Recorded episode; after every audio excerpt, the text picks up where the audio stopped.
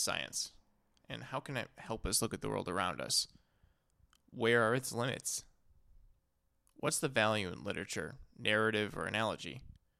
And how can any lessons help us understand our world? Who's Norman Borlaug? And why is he responsible for saving more lives than anyone else ever? Thank you for tapping into this episode of Bandwidth Coast to Coast. Those questions were some of what was covered in my conversation with today's guest, Dr. Ari Novy. Dr. Novy is a biologist, author, and CEO of the San Diego Botanical Gardens. He's also a very thorough and dynamic thinker who turns out, like most great educators, is really good at breaking things down to small pieces before finding the interconnectivity of it all. This episode was a very fun conversation to have that covers a lot of ground. It introduced to me a whole new ways of looking at our time. I learned a lot of really fascinating things about the nature of plants that I had no idea about, particularly appreciative of how they're architected now. What is science and what is it good for? And how, given the challenge we're up against in the Anthropocene, that the only inadmissible action is inaction. A really simple framing that's something I'm still thinking a lot about. I don't want to really frame this episode too much, as it starts off running and really doesn't stop throughout. We recorded this outside, so you can hear some pretty lovely birds chirping in the background, uh, but there is occasionally some wind noise. We had microphones, but they failed about halfway through, so what we're listening to is the recorder I had on the table. I did my best to reduce the noise, but there's still a few spots in there. Because of the mic, the episode starts about two minutes in, and Ari is briefly defining what the Anthropocene is. All you miss, though, is my first and only question, and it's citing a chapter that Ari wrote in Living in the Anthropocene Earth in the Age of Humans. The chapter he authored is titled The Earth as a Garden, and my question was what does it mean to have the whole Earth as our garden? You'll see Ari is only a little bit into his response, so you really didn't miss much. Just after the drums, my conversation with Dr. Ari Novy.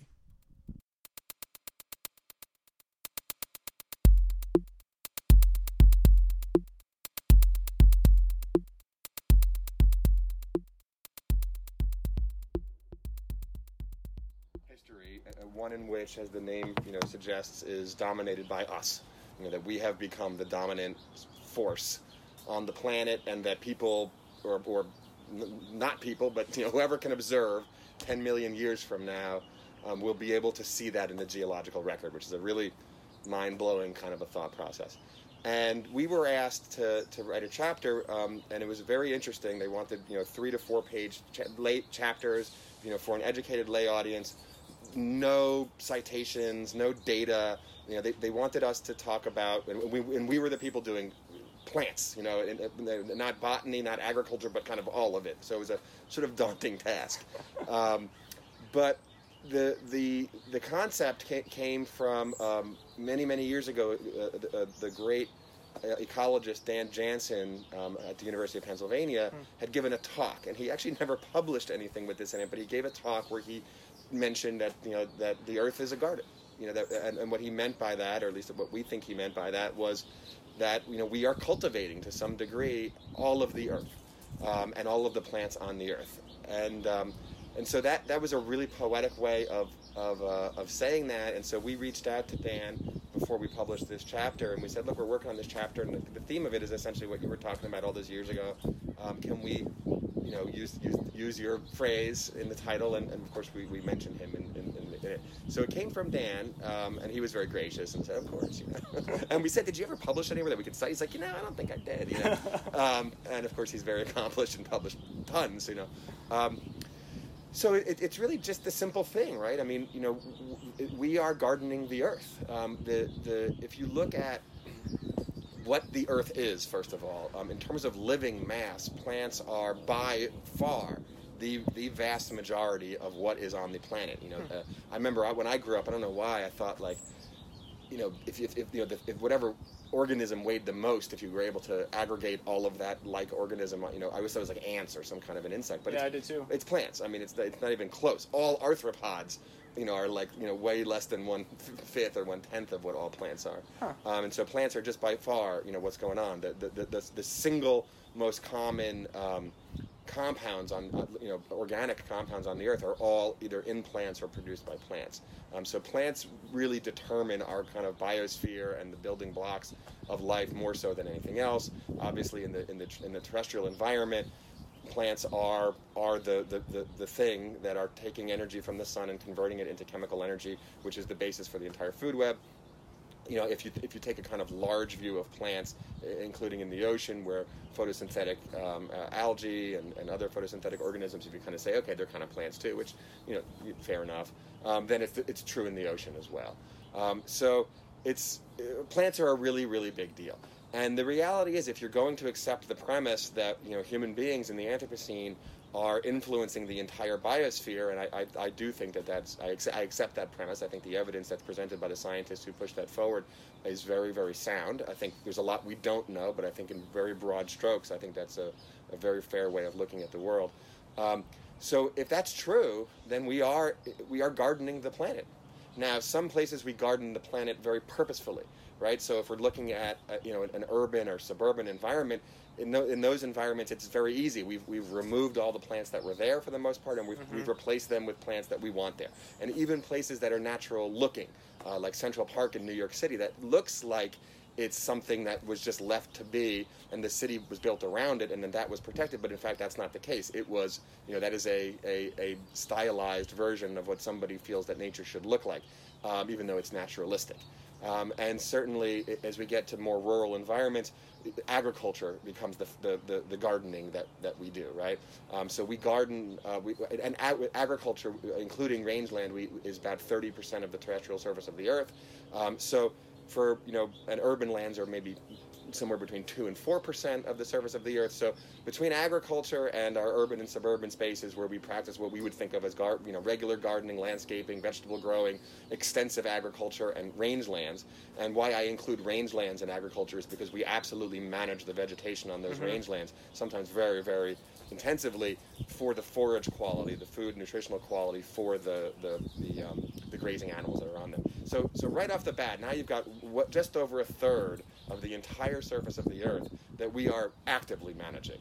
And then you bring in the Anthropocene component of that, and you go, well, you know what? The rest of it we, we're actually managing too, whether we're aware of it or not. I mean, if, if, if we're now influencing the atmosphere and climatic conditions to the point where that is pushing the ecology of, of, of forests that we don't even go to. Mm-hmm. Um, we have deposition from acid rains and pollution and all kinds of other things. Glyphosates. Yep. Mm-hmm. So that all, all well, glyphosate talking about yep. agricultural chemicals. Yep. Um, that, it's a little bit of a different story, but yes, it's still it, in the atmosphere as far as like a whiskey. Still, it's it has a similar effect but they're seeing it in the north. I, I yeah, no, you can you can measure it, but mm-hmm. if, if, we're talking about things that are really actually impacting, mm. moving the ecosystem, so you know, the, first order effects. Yes, exactly. So okay. I mean, already with just first order effects, you know, with, with the amount of sulfur we put out into the air from from you know burning fossil fuels and things mm-hmm. like that, you know, sulfur is a limiting environment, a limiting element in a lot of different you know ecosystems, mm. and so we, we're adding sulfur all over the place, and that you know changes things. It changes the fertility of the soil. Sometimes in some acid rain and things like that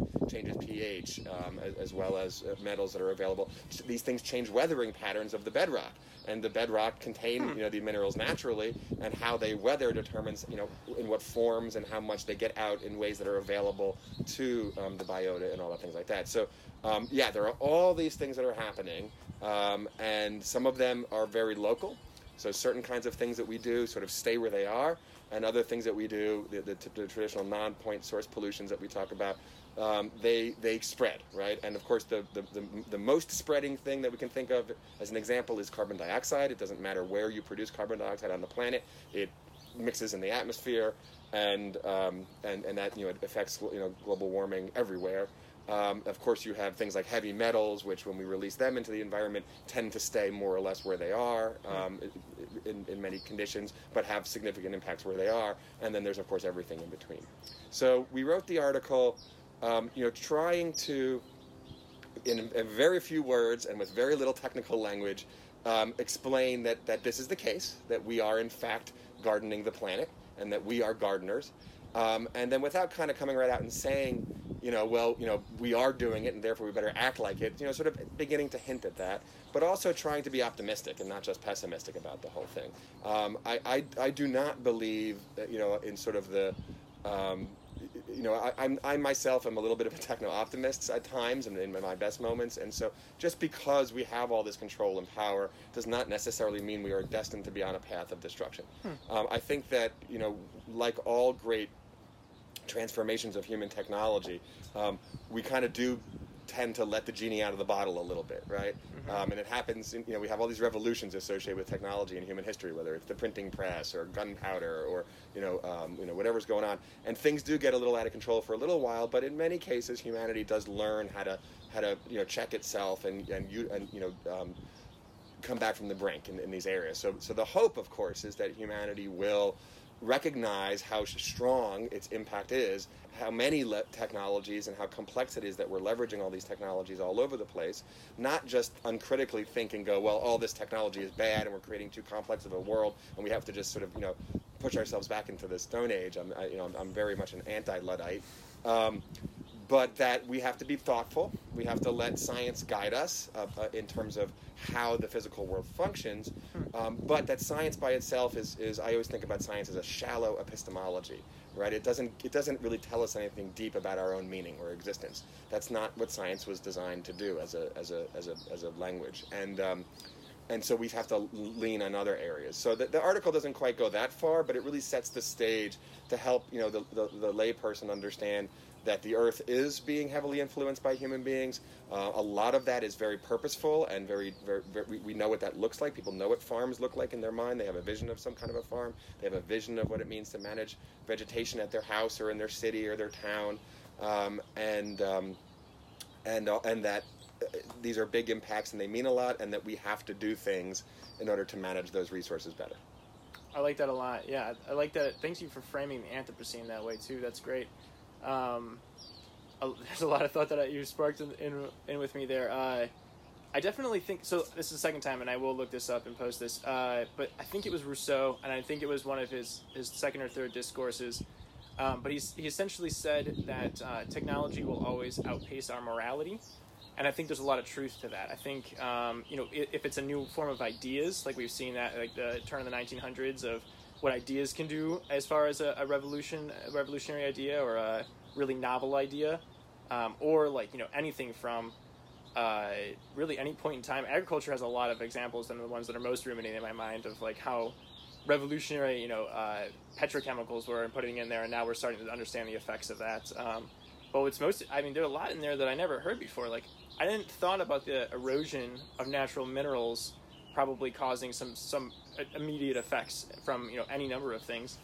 Um, and I, but I really like on one of the things I kind of want to ask you on is, uh, would you say that your view on the Anthropocene is one where we should accept the fact that most nearly every square inch of the earth is impacted by Homo sapiens, and that by doing that, we should try to recognize it in a way of building it in a more symbiotic way, I suppose, or I, well, I don't know what the right word would be for that, but to recognize it and try to cultivate everything as if it was in the sense, that like you said, as a garden, um, and that some of the, and then I want to extend out of that to ask you a question.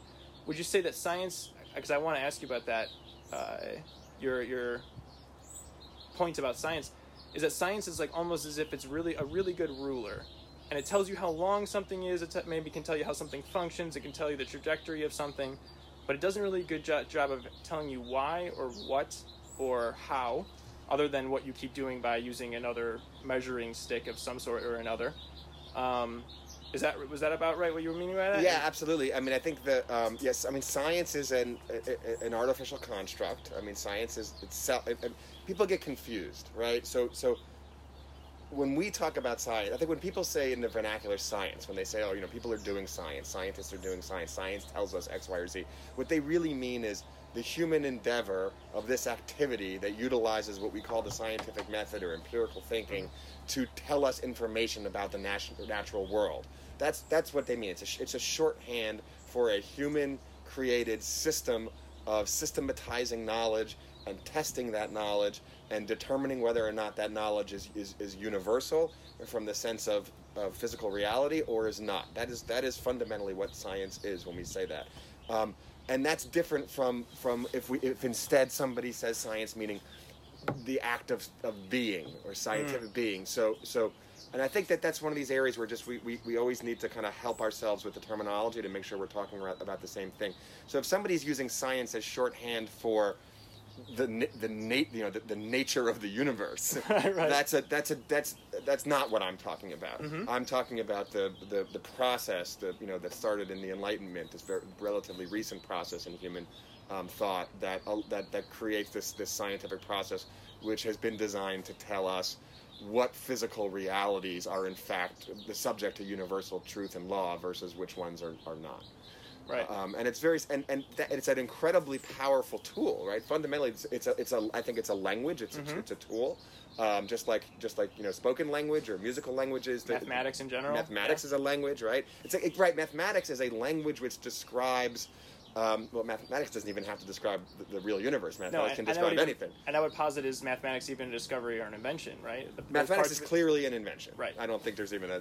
Well, I mean, one plus one had. does equal two, right? That's a universal truth. You have one It's thing, not. you have two things. Well, I suppose on which dimension you on a truth Absolutely, It, and I, right? I love that. You know, there's there's been a meme running around the internet for the last couple of months about um, they- they did the two plus two equals four thing, right? Mm. If you're adding four uh, squares together and you put them all so that they fit, you know, with the vertex, you know, with a vertex in the center, you make five squares. So, Right, so, right. so with the with the with the geometry of squares, when you add two plus two squares together, it in fact does equal five. Right, right, so, in fact, you know that very simple geometric proof there shows that you know what, what two plus two equals four or two plus two equals five is not a nonsense statement Mhm. or or an, or an iconoclastic statement. It's a contextual statement that sometimes Mhm. two plus two equals four, sometimes two plus two equals five. Right. And um, and it, it's just a reminder that when whenever you know, again mathematics is an attempt to to to figure out the rules but it's an imperfect attempt, right? And we and we know this from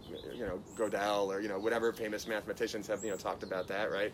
Um, and of course, this goes back to Aristotle and before, Yes, right? You know, so I think a lot of times we kind of get ourselves tied up in knots because y- using Aristotelian language, are we talking about the form, or you know, or an Aristotelian form, a, you know, a, a the you know the, the idea of something that's Mhm. perfect that maybe is attainable in, in our in our language, or are we talking about something a bit more concrete? Reality. And- exactly. Mhm. Um, so I think it's important to recognize some mathematicians are in fact in, in, a, in a completely um, you know mathematical space you know where the and, and you know and they don't need to have reality involved in what they're doing and there's a lot we can learn from that and that's great but that's important. Others other other mathematicians like economists are you know full, you know fully applied and of course many people are somewhere in the middle. And i think sciences are quite similar. And one of the hard things for the public is that every different scientific disciplines and especially if we allow in the social sciences are using they're using math. I mean science is you know the, the, the language of science which of course science is a language by itself but the, the, the, one of the more important languages of science is math um, and, and mostly statistical mathematics um, and you know the you know we, we, we often are talking about two different things. So and each d- discipline of the sciences is also a little bit different. And there's all this human jockeying and ego that kind of like ma- makes that messy. And so just as a personal anecdote on that topic when- i was i sort of ran from the sciences when i was younger. I, I- I did not want to be a scientist. And part of it was because you know I, I had bought into some idea that somebody taught me when i was in high school that there were sort of two kinds of sciences there were, were there were discovering sciences, you know, science that science that found out new things about reality, and there were descriptive sciences. And and biology was generally in the descriptive sciences, and it was sort of looked down upon a little bit, like hmm. that it didn't take much human brain power, or it wasn't that interesting to study, you know, to, to ca- catalog, you know, how an insect works or a plant works, or or how it's put together. That's sort of that's a very base kind of a thing. But like doing theoretical physics or something like that was a very high-minded um, you know, form of science, and, and that turned me off. And so I abandoned the sciences, and I got an undergraduate degree in literature and history. Um, and then it was the, a love of horticulture for me that brought me back into the sciences, and then really looking at the sciences as a tool to accomplish wise, you know, management of the planted landscape. Um, is a very, important tool because I used to ask questions like, well, why is this plant diseased and that plant is not diseased? Why does this plant live here where the other plant doesn't live there? You know, why? You know, and it's very pragmatic kind of stuff. I want to plant this plant, but it's not doing well in this spot. And it's like, well, it's got too much water. It's got not enough water. It's getting a disease. It's got a nutrient imbalance. It's not the right soil pH. It's you know, it's, it's it, like shade. There's full sun. I mean, you know, it, it- the more you start to eh, in- interrogate and investigate those questions, you start to get into sciencey kind of stuff. You know, and um, And so for me, science has always been a very useful thing, and I've never held science up as this.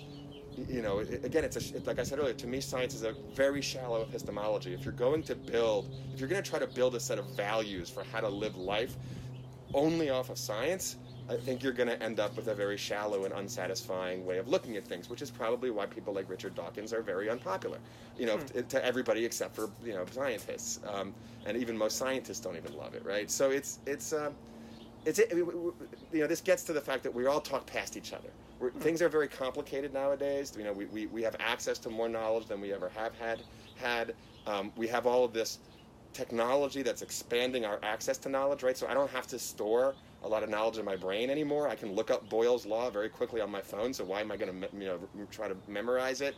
Um, same thing with you know you know I might I might have memorized the stuff I use a lot, but if I haven't looked at you know the, the, the equations for relativity or for Mendelian inheritance or whatever it is, I know they're out there. I can go grab them, and if I can do the math, I can do the math, right? So. Um, we have so much going on. We have such an ability to have conversations with other human beings that are that are, that are really cross vast, you know, oceans of, of human knowledge that we ourselves did not generate. Right? We're able to draw on the, the, the cumulative knowledge of so many people, you know, developing so much knowledge over so much time, that it, it means it's hard to communicate. And we probably need to spend more time discussing shared values and shared assumptions in order to get to the point where we can have really useful conversations about really complicated topics. Um, and I think getting back to our earlier conversation, where technology, you know, sort of outstrips our ability to, you know, control or think about it, right? Um, I think in some ways that's exactly what's happening with our own language. You know, our, our ability to communicate. Um, you know, tech techno- the, the technology has increased the speed with which we can communicate and the distances across which we can communicate and the scales at which we can communicate. Um, but we have not yet developed the ways of harnessing that and doing it really um, in, in, a, in a productive way. And we're seeing that. You know, this is not, of course, limited to sciences. We're seeing that in politics and you know every every area where, where, where knowledge intensity is important. Um, and we have to learn that. And, and you know that happened. You point you you're talking about agricultural technologies. I love talking about, but in terms of communications technologies, you know, after the invention of the printing press, you know, with Gutenberg, the, the, there was a period where you know before that canonized knowledge existed in libraries and these handwritten texts and they were they was very well controlled. People didn't fight you know as much about what was valid knowledge and what was invalid knowledge. Now they, they may have had knowledge that they considered valid that today we wouldn't but those fights weren't there so much right, Right. as soon as the printing press came you had now you had every, everything's a double-edged sword. So you had this ability to to um, democratize good knowledge. So, so uh, the great books that only a small number of people had access to, now many people could have access to it. But also, really crappy knowledge could also be spread really easily, right? You know, so you know, everybody wasn't just printing tomes of great knowledge; they were printing lots of pamphlets Right, right, and right. advertising and all the you know, and snake oil sales proliferated, right? And so, um, and that's what happens. And it took it took time to kind of understand.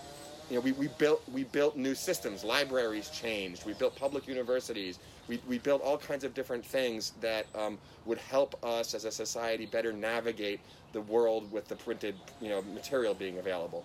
And fundamentally, I think you know we're, we're now trying to navigate a world in which digital information travels differently and faster. Um, and and we have to catch up, you know, with, with how to do that. And that's exacerbated by the fact that it's not just the communications that's changing, but in fact the, the technologies in which we use to, to manipulate our physical world um, and, and things like agriculture.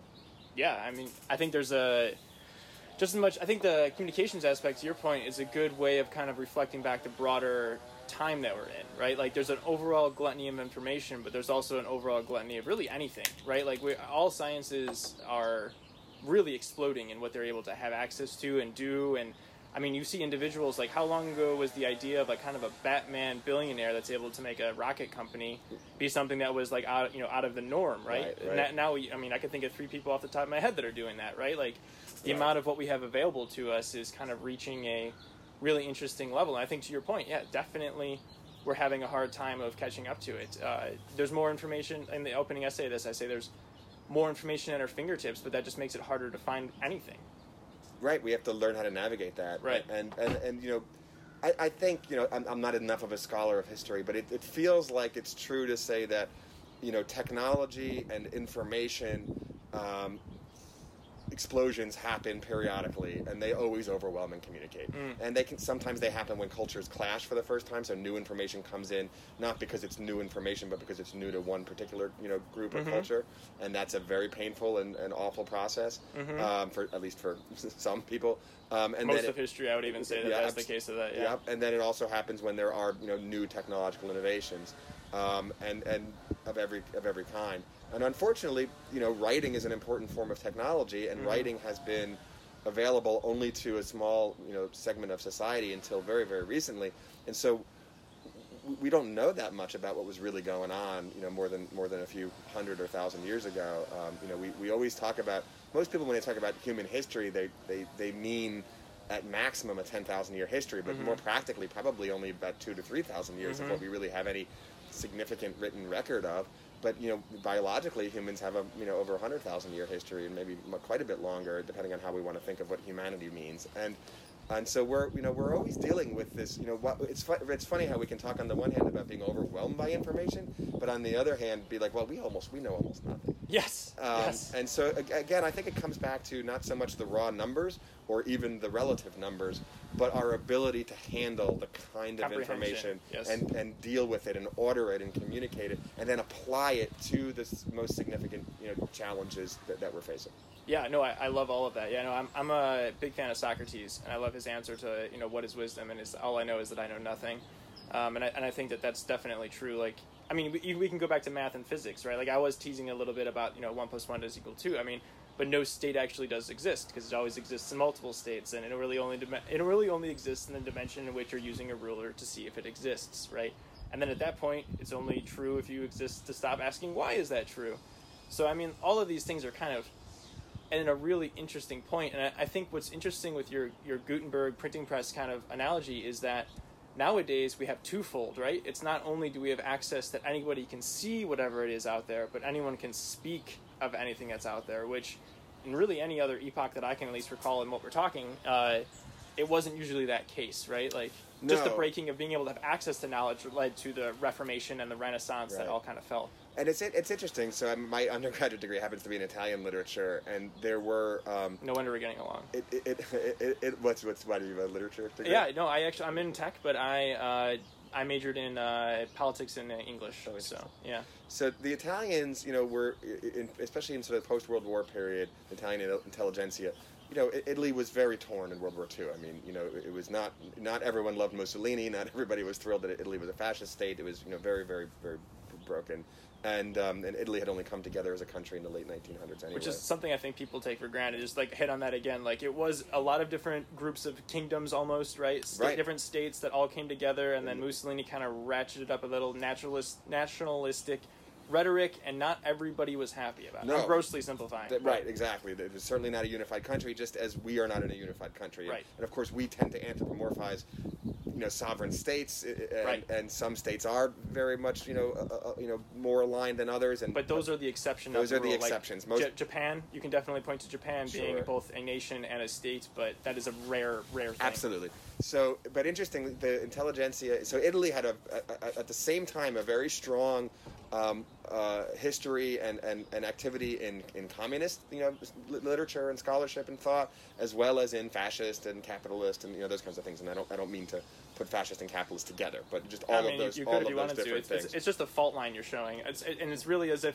just kind of how the Alps, Alps is a fault line, Mhm. and you know Italy is an out, outstretch from that. Is really how it was idea wise Right. between Spain and Russia. Absolutely. But the point I want to get to is that um, many of the leftist thinkers in Italy, and going back to writings even in the in the 50s and 60s, um, as a reaction to fascism and the fact that it was you know controlling of information, right? You know, fascist states were very un, un they didn't hide it. They had ministries of propaganda, you know, and Mhm. you know it, it- so did socialist states too. They're just to you know point out that it's not a left-right thing, but in Italy it happened to be on the right, you know, whereas in the Soviet Union it happened to be on the left.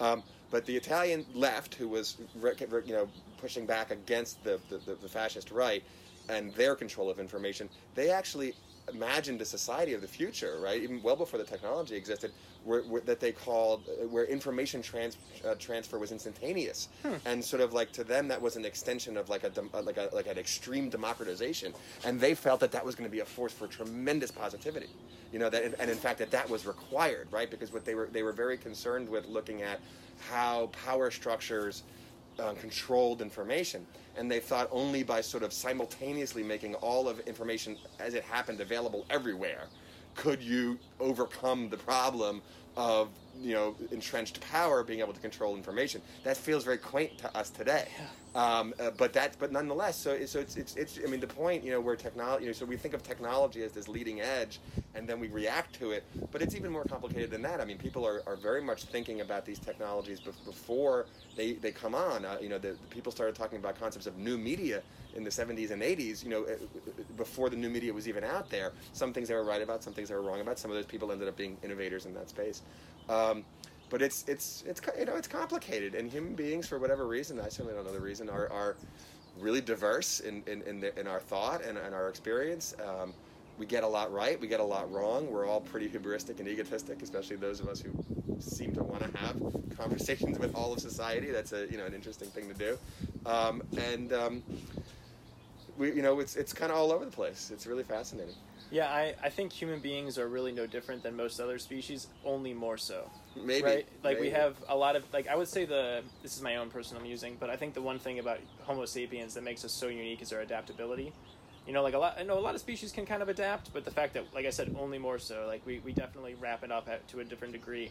Um, and as you know, we, we build and interact with the environment in a way that once again is like other species, but only more so, and everything is kind of ramped up. And I think the unique thing about our time and is that we can reflect on other things going back, like what you just said, in, mm-hmm. in, in, near full color, right? Like we can look back and read writings and almost kind of have an idea of what it is.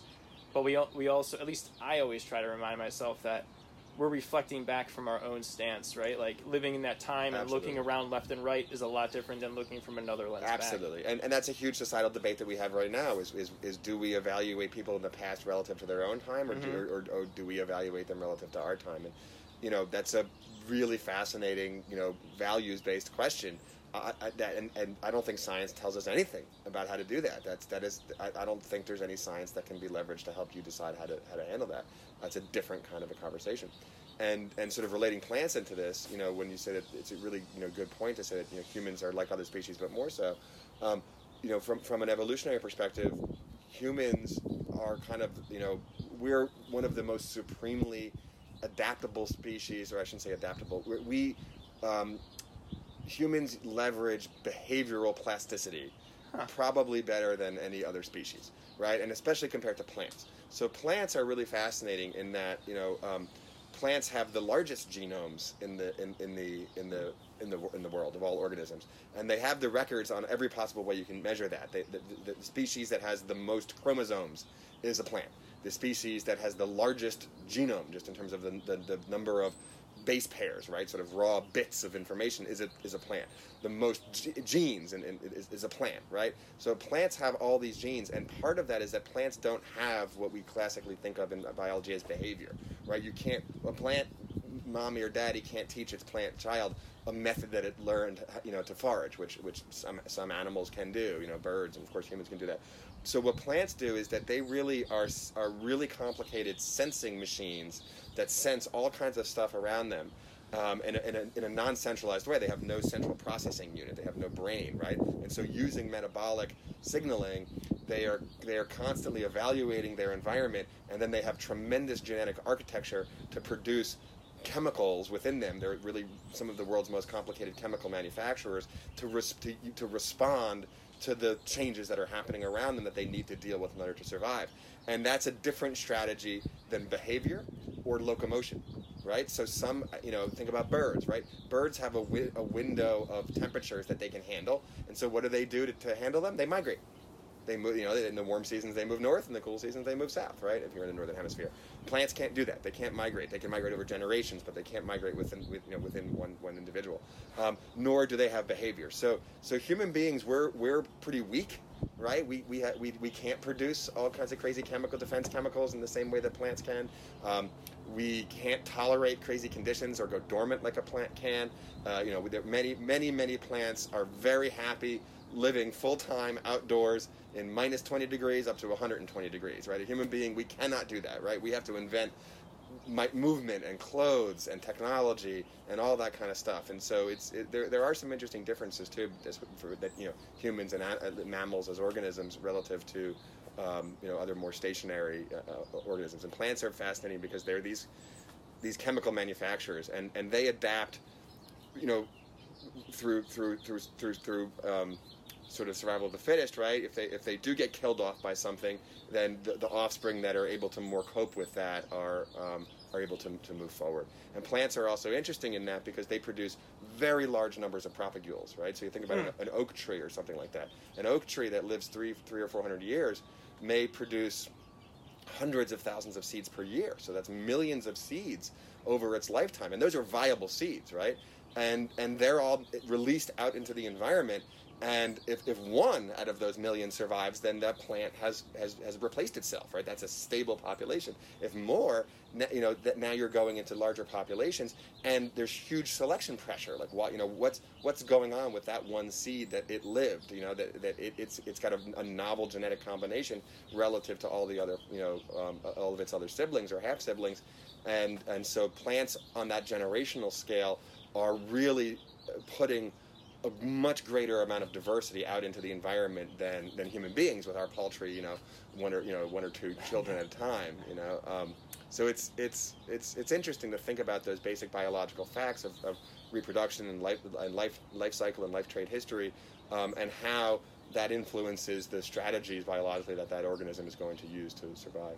I've never I've never had that type of understanding like you just so basely put it, like that like okay so i'm gonna transform what you just said into this way like human beings are almost like as if they're plastic they're very malleable you can mold them between generations behaviorally we're behaviorally. behaviorally yes yeah. behaviorally plastic and well and we're genetically set up to be behaviorally our, plastic our, our genetics set up a hardware that's plastic there you go. Yes. And and and so the hardware that is set up by our right. If you think about genetics as sort of the base code for writing the human organism, then our genetics direct the formation of, of, our, of our brains and, and the way our brains process information and control the various parts of our body and physiology. And there's, there's homeostasis and other things in there that are not, not dependent on your brain. But you know, most of the stuff that we can do to, to adapt is, is um, uh, to survive at least even within one generation is based on our ability to be uh, behaviorally plastic. Right. And to, and to tr- transmit that. And language then becomes, right, so language, you can think of it as an emergent property of, of, of, of the human neurological you know uh, architecture, infrastructure yeah. architecture that is uh, you know one of the most amazing tools to affect behavioral plasticity to right. communicate what one other human being learned to another one so that they can adopt that behavior and that you know that we have the the physiological ability to do that, the mental ability to do that, and the linguistic ability. Plants have none of those things. The plants have have a chemical, uh, tremendous chem- chemical diversity. You know, and, and, and that that's that's their main way of dealing with challenges in the environment. Uh, they can't run away. They can't make a weapon. They can't you know um, farm or harvest. Um, and so they they um, they, they, they can, but they, they, they carry all these genes, this huge number of genes that can do stuff for them when they need to, and so they have sensing mechanisms, and it's all done in a, de, in a decentralized processing unit. Um, there's no centralized processing unit. Yeah, that's fascinating. I've never, I never. Um, luckily, I have this going. I don't know what just happened, but my other recorder died, so we don't oh. know how to use the microphones anymore. Okay. Um, but uh, no, I've never had that type of realization before. Like you know, um, I uh, like I said in another life, I was much more literary regularly, and um, I think one of the most interesting things about really anything is banal. Like really basic, base information or boring things right. tends to tell you so much more. And I've never, I've never thought about, like you said, like humans are genetically, our hardware makes us by it behaviorally plastic. So like plastic is the you know the kind of the construct or the glass I'm feeling for Homo sapiens and then plants are almost like titanium. You know, it's like you're you're, you're molded into this titanium vessel, mm. and you're incredibly great at whatever it is that has gotten all of the you know type of evolution to get you there.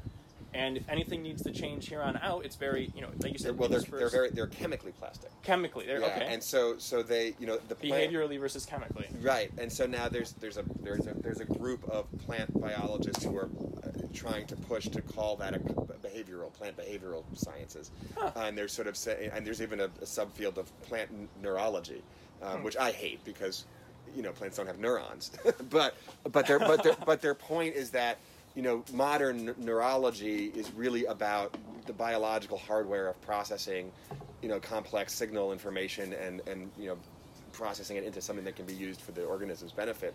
And uh, you know, if you use that as the definition of neurology rather than the sort of an anatomical definition of arising from a neuron, right? yeah, um, that um, the plants absolutely do that, and they do it in a completely different, decentralized way than than than organisms with central nervous systems have evolved to do that. So it's almost as if plants are more akin to an ant colony than they would even to be to other anthropomorphs or You know, ant colonies and colonial insects are another. So if you get steeped in evolutionary biology, um, that's kind of like another uh, one of its Mhm. own paradigms, and um, they have evolved. Um, so, so what are what are referred to as eusocial, tru- truly social insects, um, which are certain bees and ants, and, and there's one mammal, the naked mole rat, um, that that that are like that. They're kind of thought of as their own thing, and um, you know they they're they're they're they're super organisms and and they're fascinating because you you have we'll use the classic example are honeybees right? Um, honeybees the the all of the, the, the, you know they have these complicated systems right? In in in ants and certain bees you have caste structures where they're they're developmentally pushed into specific tasks. Um, honeybees are interesting because there's there are very few castes there's actually only three castes there's the queen bee uh, there's the drones which are all the males um, so it's not a true caste because that's a that's a gender difference. Um, and then there's the rest of the females, which are the which are the um, just the worker bees, right?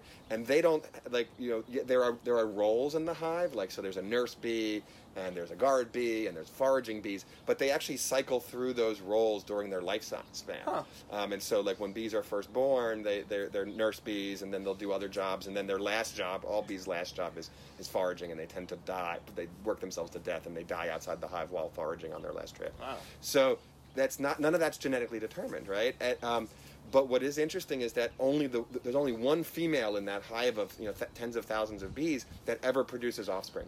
So the the uh, that, that's different, right? So any genetic changes that might have arisen in any of the, the in any of the worker bees um, cannot cannot be passed forward. So even even though it's a it's not like us, right? So we, Mhm. we think of this is why they call it a superorganism. So humans, we, we differentiate ourselves into our cell lines. We have what we call germ uh, cell lines and somatic cell lines. And germ cell lines are cells that can give rise to a reproductive propagule unit, right? So in humans, sperm or or, or, or eggs, um, and or ova, you know, and then so that if there's a if there's a genetic change in those cell lines, that could be propagated forward to another generation. But if I have a mutation, in, you know, in a cell in my pinky finger, there's no real way, you know, other than using science, but you know, um, to to to to have that move forward. Um, insects are, are like that, but instead of having that in, in cell lines, it, it extends out to the superorganism. So some individuals are germline and other individuals are not.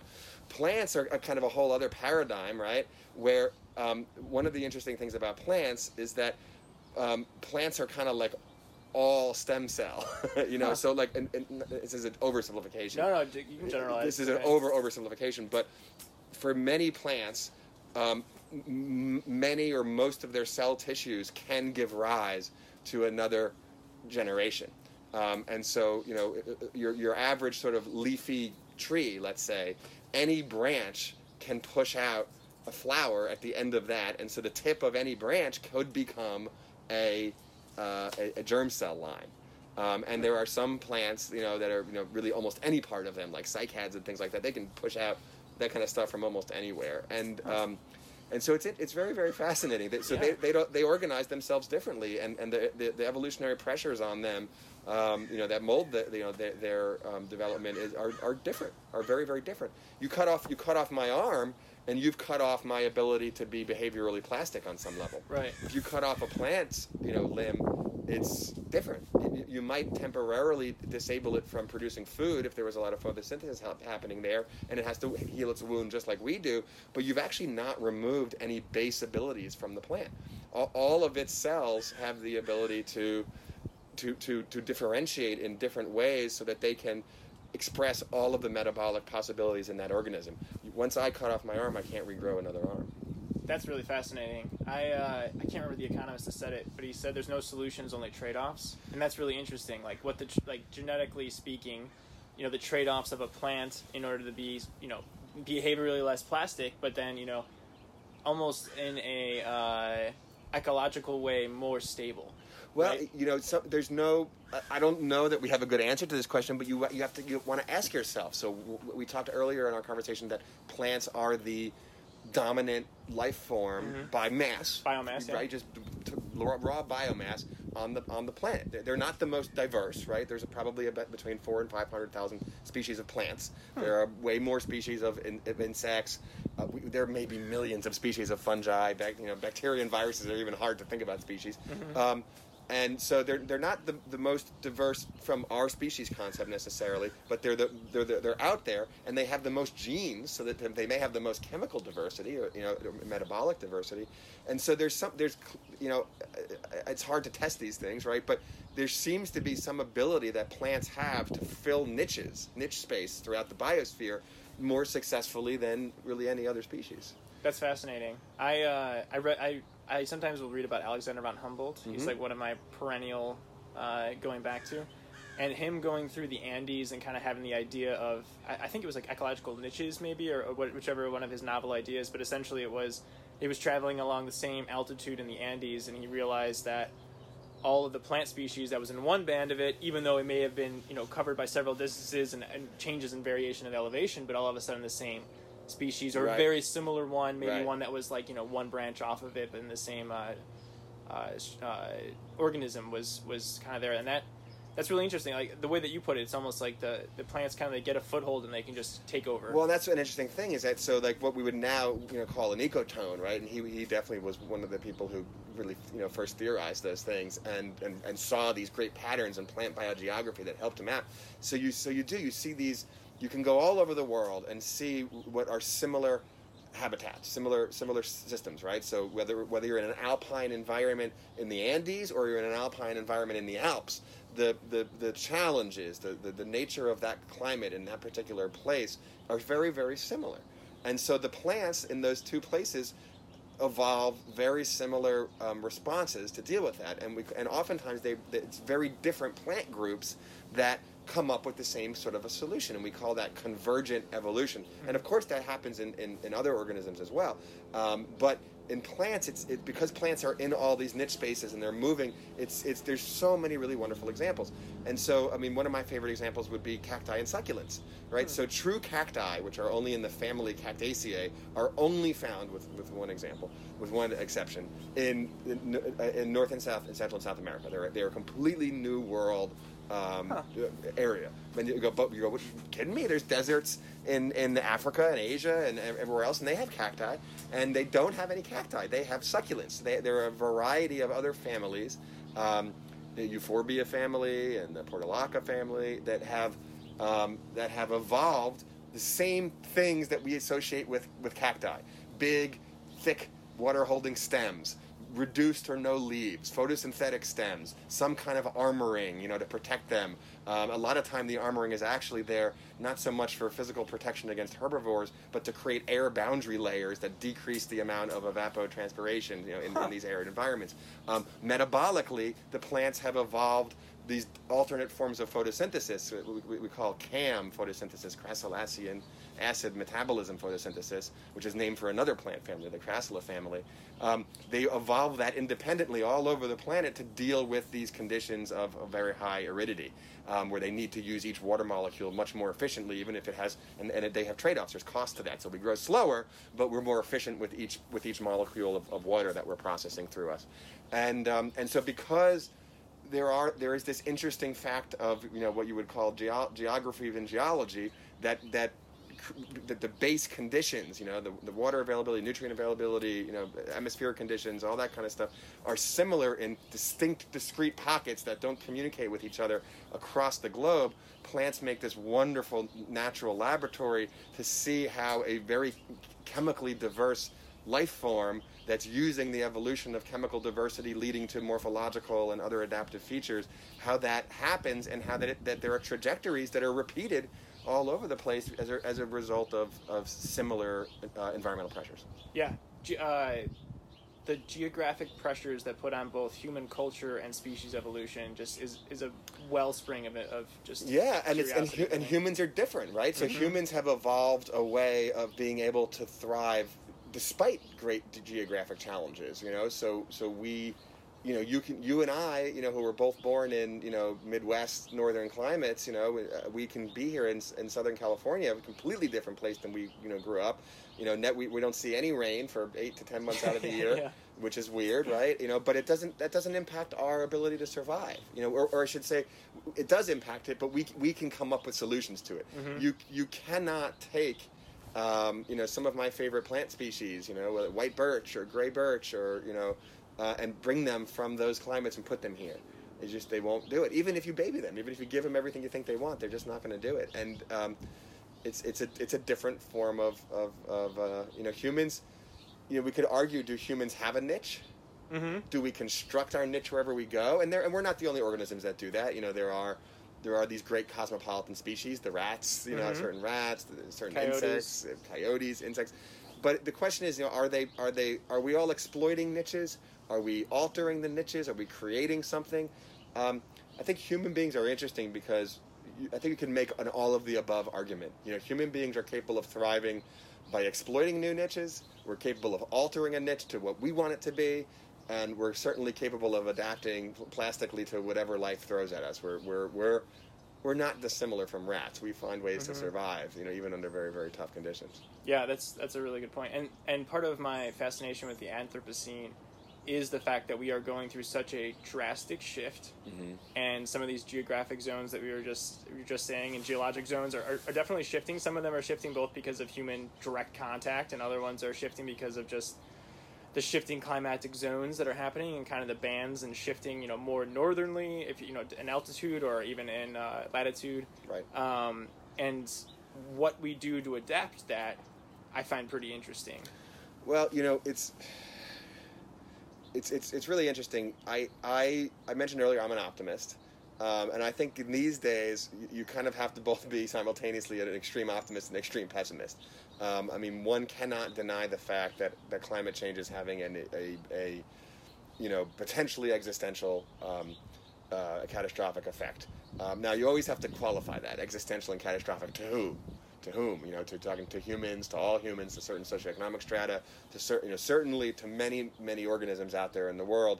You know, we're looking at a minimum of you know 20 to 30 percent you know extinction. You know, pot- potentially within 100 or 200 years. I mean, these are levels of extinction that we have not seen since you know giant asteroids you know hit hit, hit the Earth and wiped out the dinosaurs and things like that. So, you know, that's huge. I mean, that's a huge, huge impact.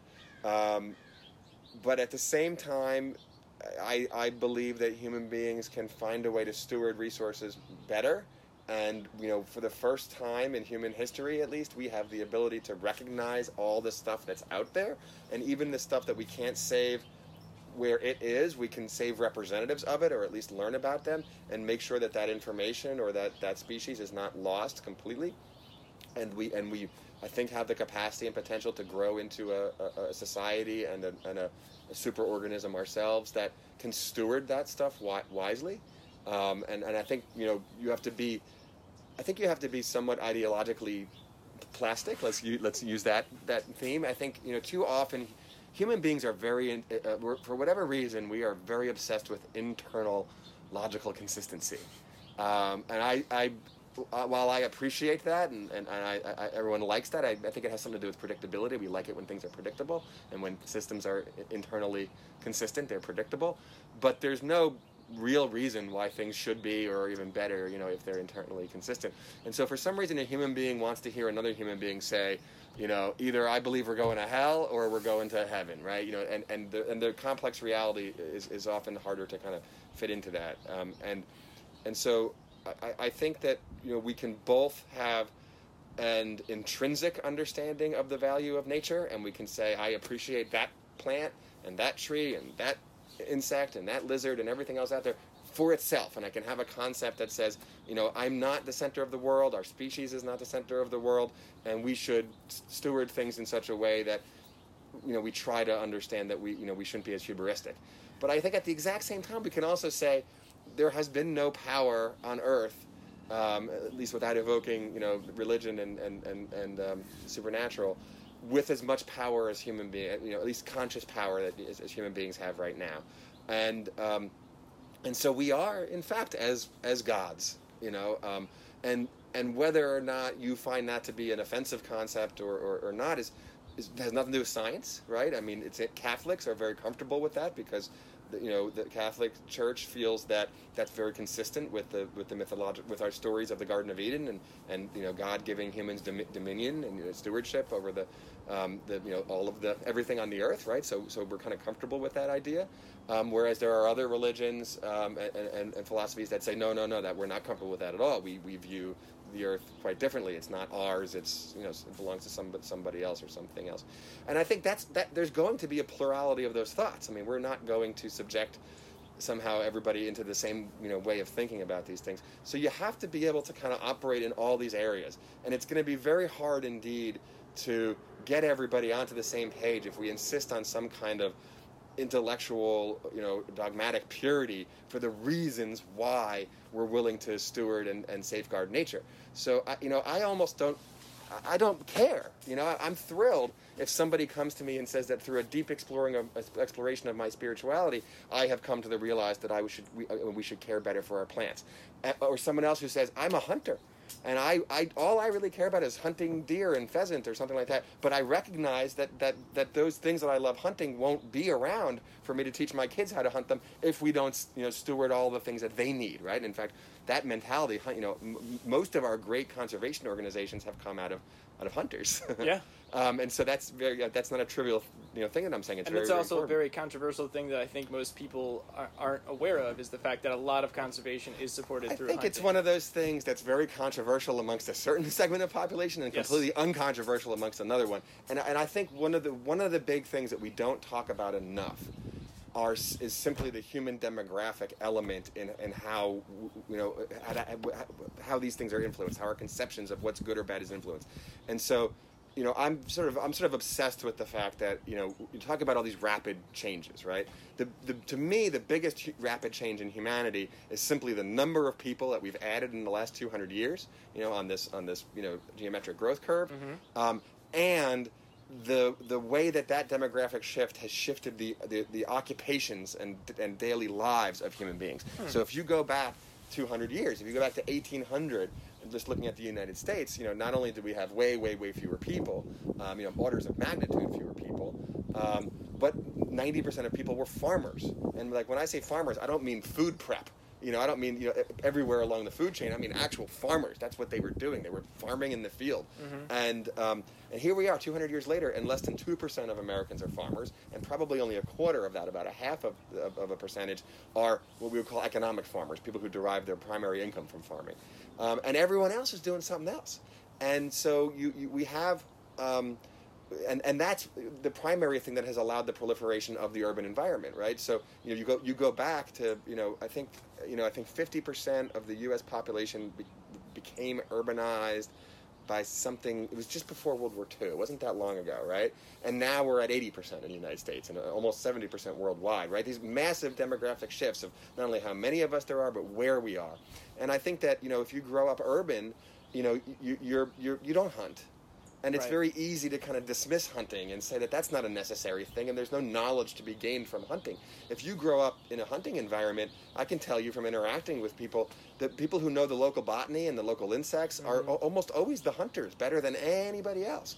And you know they're out there observing nature, and and and um, so it's. I think a lot of it has to do with how we've you know we have new stratifications for where we live and what we do in those places that we live in. You know that that's that's I think also driving a lot of our political differences and things like that. Hundred percent. Yeah. Um, but we don't think about it all that much, just in terms of raw, like you know, uh, you know, what does this stuff mean? And um, the the, the I, there, I had this great conversation. So some some years ago, I was asked to because I, I, I, we haven't talked about this much, but I do a lot of writing and I do a lot of work on how public botanic gardens, especially in urban and suburban centers, I've been enjoying this so much. I haven't got any of my questions on that. okay. no, keep going. um, can can can really help solve this issue, right? You know, these rural urban interface issues, you know, and one of the big ones is around agriculture, right? So so you know, how do we help urban people understand how agriculture functions? Just you know, without being dogmatic about it, just what is agriculture?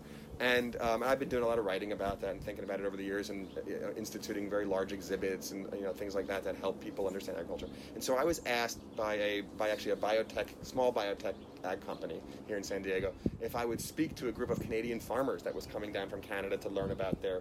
They had happened to have a canola-based technology for, for Canadians.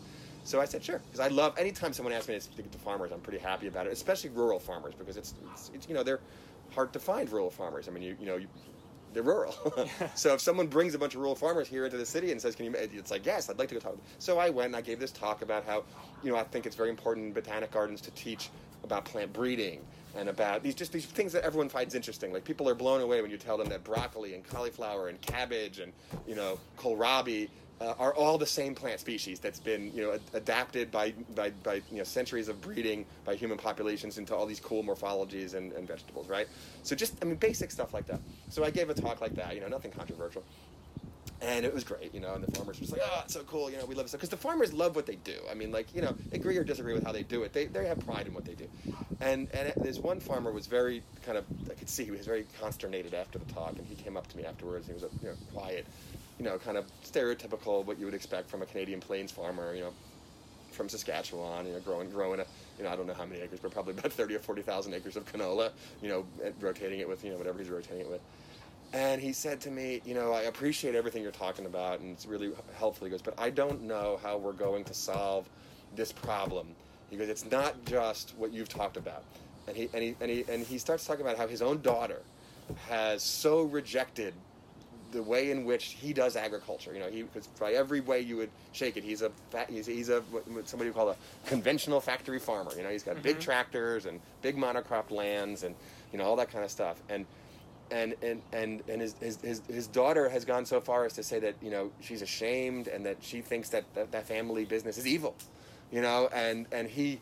And we we had a really interesting conversation. I mean, he, I, you know, I, I, he he feels that you know he understands where she's coming from, why she would say that, but he also thinks that if you look further into the issue, you realize that very intensive farming is actually one of the important pathways to sustainability because it, it it means you don't have to farm everywhere. It means there are lands that you can keep out of farming, um, and and there are some other you know benefits. But it's a complicated thing. But but his big real problem was not that she felt that anything they did might be wrong. He felt that it was great if, if, if younger generations see problems in what we're doing and, and try to develop ways to, to fix them and improve them, but more that it was conceived of in a very black and white, evil and, and, and you know, good and evil you know, sense. And that, that, that, you know, that kind of floored me. I didn't really have, I, you know, I didn't know what to say. I mean, all mm-hmm. I could say, I sort of, I sort of put on my educator hat, and all I said was, "Look, we all we can do is provide people with good information, but we, you know, if, if you're trying to convince them to have different values than they have now, you're in the world of propaganda and dogma, and no longer in the world of, of what we typically think of as education in a, in a democratic society. And so there's a big conundrum there. There's a big tension, and um, you know, that's that's a, it's it's interesting. It's very interesting. Yeah, I uh, I lean I lean very heavily on the Stoics and, philosophy in, in that sense, and I, I really agree a lot with Socrates' um, wisdom is the solution to everything, and the only way to get wisdom is through cur- curiosity, Mhm. um, and that's part of why I'm doing this. And I, I think that the the what you could do in the Botanic Gardens is spark curiosity. Like Right. when I was thinking about this interview. I was I, I always like to reflect back on my life because it's always easier to get yourself in a space of of curiosity, I suppose. Now that I'm saying it, um, if you try to reflect on your own life experiences, and one of my younger memories was going to the Chicago Botanic Gardens uh, conference that was in Navy Pier, and it was like in the atrium there, and it was just awe-inspiring how many different species of flowers. The flowers were, were, were what got me, and I was like.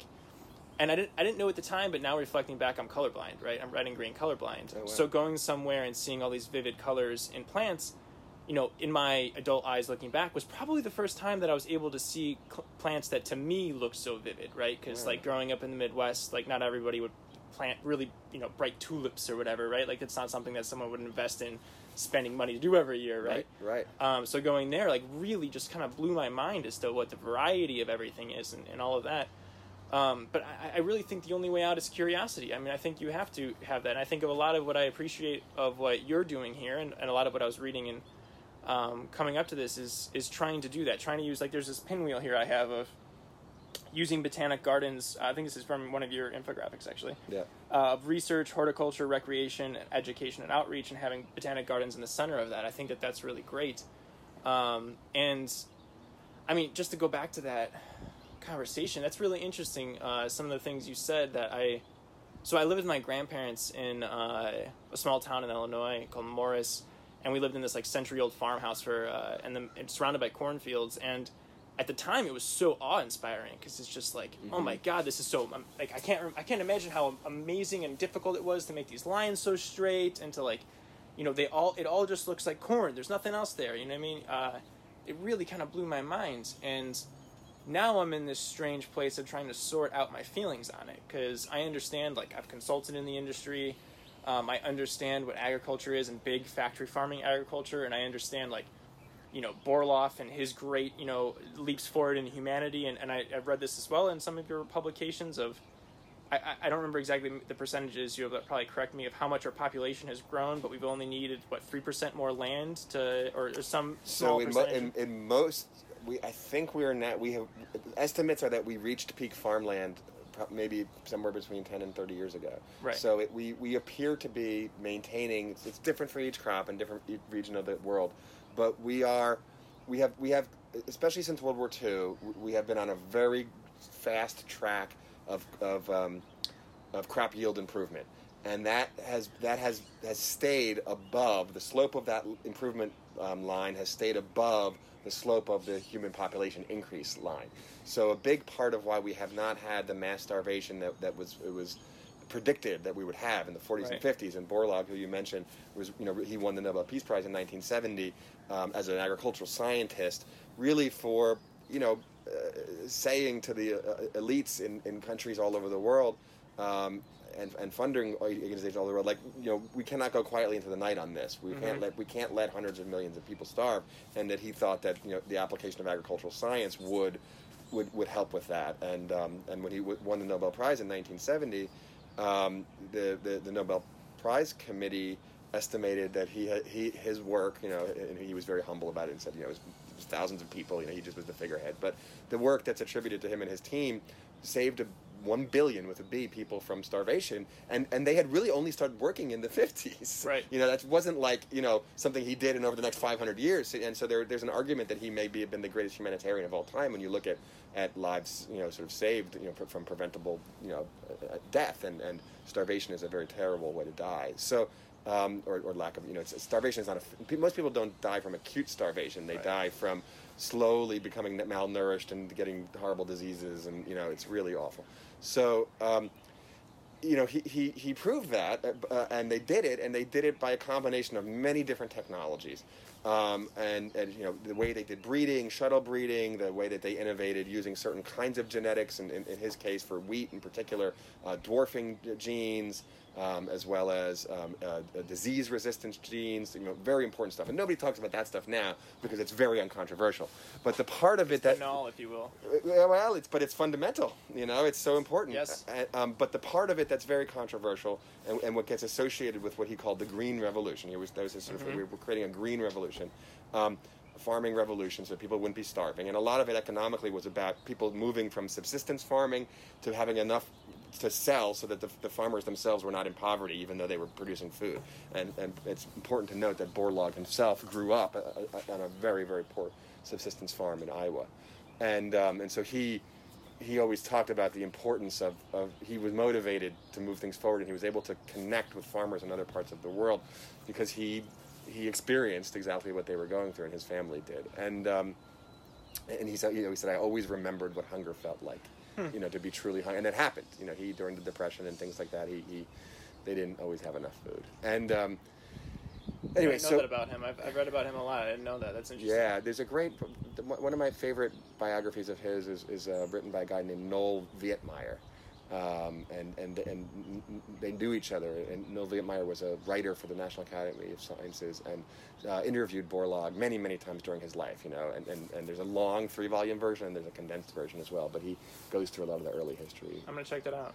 Um, so so anyway, the thing that we talk about a lot with Borlaug is, of course, sort of the part of it that led to monocrop cropping and a lot of chemical fertilizer. And uh, you know, B- Borlaug initially was very focused on Mexico, and at the time in Mexico where he was working there, and he was mainly working for you know big foundations like the Ford Foundation.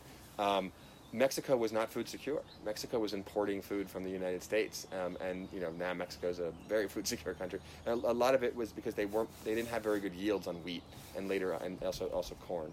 Um, and they start, but they started with wheat, and um, what, what what one of the um, like I said, there's a mil, there was many traits that they were working on, disease resistance, and they were successful with all them dwarfing genes, you know, all this kind of stuff. But they also selected varieties of, of you know they created new varieties of wheat that were more responsive to what we would now call agricultural chemicals, you know, and, and in particular nitrogen fertilizer, um, which was in great abundance and very cheap because nitrogen fertilizer is essentially TNT. You know, so the the, the, the great munitions factories of the world um, that formed between World War One and World War Two, after World War Two, had really perfected making cheap nitrogen um, in a form that it turns out it can be exploded, and it, that's pretty much the same form that plants can use, ammonium. And um, Wow. and and so that beca- that was a very cheap commodity. And so if you were somebody looking to um, to stave off you know starvation, you, you know you're like, well, I can get this stuff, right? It's a lot of these. You know, it's, that wasn't very deep. The thought process that's like I, we can get this in huge quantities, and it turbocharges the crops, but we need the crop varieties that are that are responsive to it. And so that that you know that ushered in an age of of, of, of breeding plants to be very responsive to, to, to this turbocharging, right? Um, and there's been a lot of problems, you know, a lot of pollution and other problems that have resulted in, um, you know, from from having all of this fertilizer applied onto onto fields. Um, not to mention that um, nitrogen fertilizer in itself is very highly dependent on the fossil fuel industry because it's pretty much made from natural gas going through what's called the Haber-Bosch process. Um, and that's also very simplified because it's not just nitrogen; it's phosphorus and potassium and other you know things. And those are mostly mined minerals. Those are not um, you know sort of conjured out of air from Right. from um, from from with fossil fuel you know energy. Um, but we are surrounded mostly by nitrogen that's, that's inaccessible to us. So it's about Right. getting that into an accessible form. So, um, but Borlaug is very much kind of re- re- sort of remembered for being this person who spurred the agricultural system worldwide into large monocu- monocultural farms, heavily dependent on, on chemical inputs. Um, but ironically, he's also one of the people most responsible for the for diminishing the amount of chemical imp, imp, um, uh, chemical inputs on farms for disease control because he really got disease resistance on a genetic level happening so that you didn't need to use as many fungicides and things like that. So it's very complicated. In addition, Borlaug himself and, and at his Nobel um, speech prize accept in that Nobel Prize acceptance speech talked about all of the problems that were going to come. He t- he talked about the solutions that they developed as band-aids. He's like, look, everyone was going to die, so we've made it so that they didn't die. But we have not solved the other problems of the world. Wow. And and oh, he was he was you know he was really uh, uh, you know and nobody listened to, to him very much on that. And he talked about it. It's really interesting. If you go back to the speech, he, he, he if I remember properly, he was mentioning specifically in 1970 commodity prices were low, and he was talking about how whenever commodity prices are low, nobody cares about agriculture. Right? You can't. None of none of the funders give money. The, the government, if, and if they care at all, it's about propping up the prices because the problem is that the farmers are going out of business and having problems because they just can't earn enough Right. money, even if they have bumper crops. Right?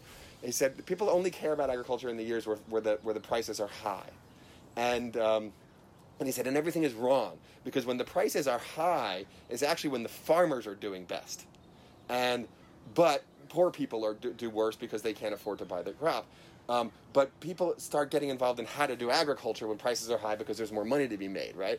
But when prices are low, nobody gets involved because th- then it's only the farmer's welfare who's, who's, who's negatively impacted.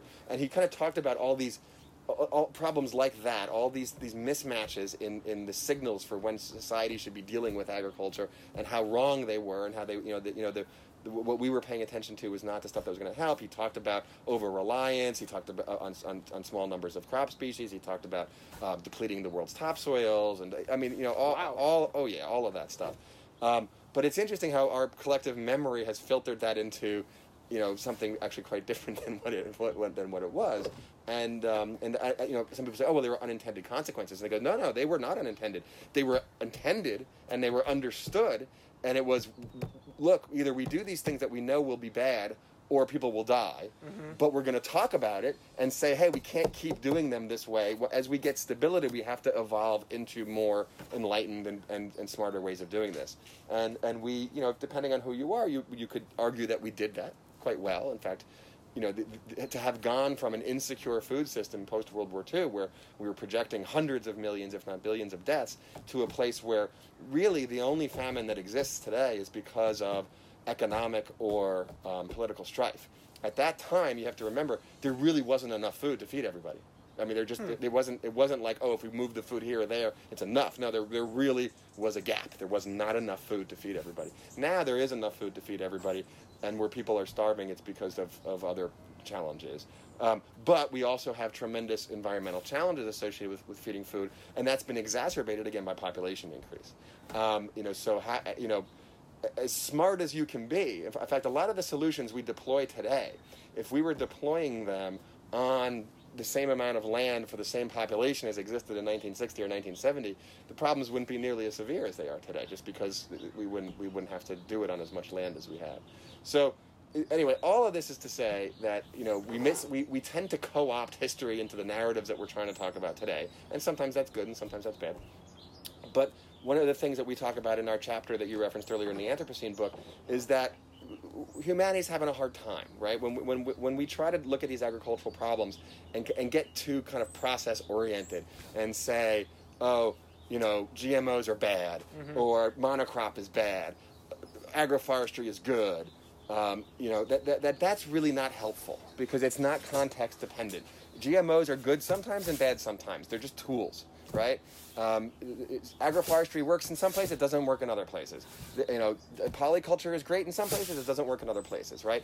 Um, another thing that I love talking about is um, I kind of stole this from a political scientist uh, named Ron Herring. To paraphrase, he was a Cornell, he's a Cornell professor. Um, they, uh, uh, agriculture is highly heterogeneous in space and time.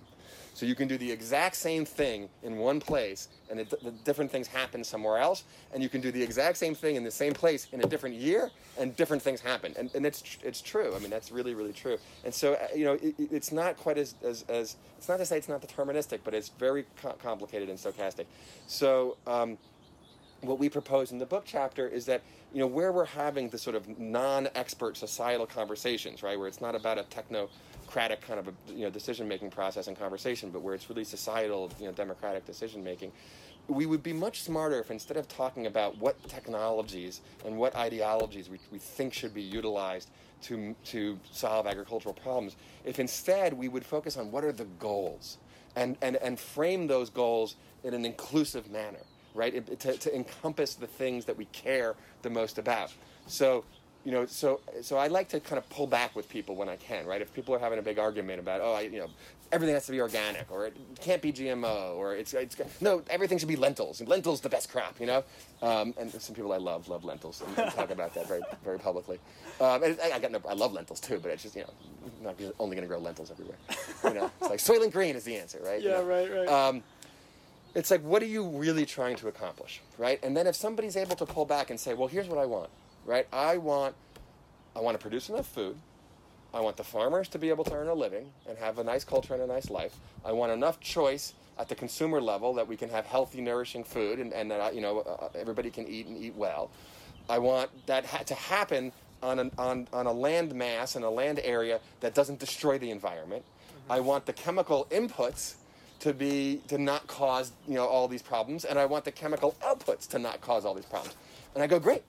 Let us enumerate all of these things, right? There's no substitution for setting what your goals are. And, the, and they're going to be complicated on, on something as big as agriculture, which, as we talked about, is currently consuming a third of the entire landmass of the planet. There's nothing we do as extensively as we do agriculture. I mean, if you think there's problems with mining and petroleum extraction, and agriculture is, is a bigger nut to crack in terms of at least land mass that it's, that it's done on. Um, and, and raw numbers of people too that are involved in it, right? It's the, it's the most common, it's still the most common profession in the world, right? Um, that you ha- you have to go through the big list. What are what are the things you want to have happen? And then it doesn't become an ideological battle about what technology is better or worse. It becomes a, techno- a technocratic conversation about how are those technologies going to be deployed to meet these goals, and recognizing that in one place it's going to be a different mix than in another place. It's a different kind of conversation. Now, most people don't want to have that conversation for some reason, and so then I ask the question of well, if you don't want to have that conversation, why are you engaged in this conversation to begin with? Hmm. Is, is, do you really care about agriculture and agricultural productivity and the farm workers and everybody else? Or is there some other bigger thing going on in the world and that you think that this, the agricultural space is a good place to have that argument? You know, so is, it, is, this a proxy war for you? Do you really care about, you know, how democratic or capitalist or socialist or progressive or you know green, uh, uh, insert ideology here. whatever? Mm-hmm. and you and you and you this is the front this is what that looks like on this front. And my response to something like that is agriculture is too important to let be subsumed by the ideological you know, crisis du jour. Now it's always been the case that we've let it be that because we're humans and that's what happens but we are getting to these tipping points within the biosphere. We are getting to places where we may we we will at some point when it comes is harder to figure out. But in the next 50 to 75 years it's likely that some areas of, of, of, of biogeochemical cycling will heavy, heavily tilt you know and whether it's the nitrogen cycle or the water cycle or the carbon cycle you know remains to be seen. Maybe all the above right? Um, and that will make things very very difficult at least in certain places. And, and um, so we're getting close to that so, so being inefficient in our ability to solve these problems because we're more obsessed with being right about a specific ideology um, is a very, very, I think, unforgivable form of conceit. Mm. Because somebody will pay later. And it's usually not going to be the discussants of that conversation. And my historical analog to this conversation are vaccines right? So Jenner developed the smallpox vaccine in the very, very late 1700s, right? Um, and we do not have the widespread um, deployment of vaccines until World War II, right? So you have well over 150 years of of availability of, tech, of life-saving technology, in this case, the form of a smallpox vaccine, um, and then in the intervening years, more and more you know vaccines against communicable disease. You have literally tens to hundreds of millions of deaths that happened in that period of time because society felt that it was not yet ready to embrace the technology.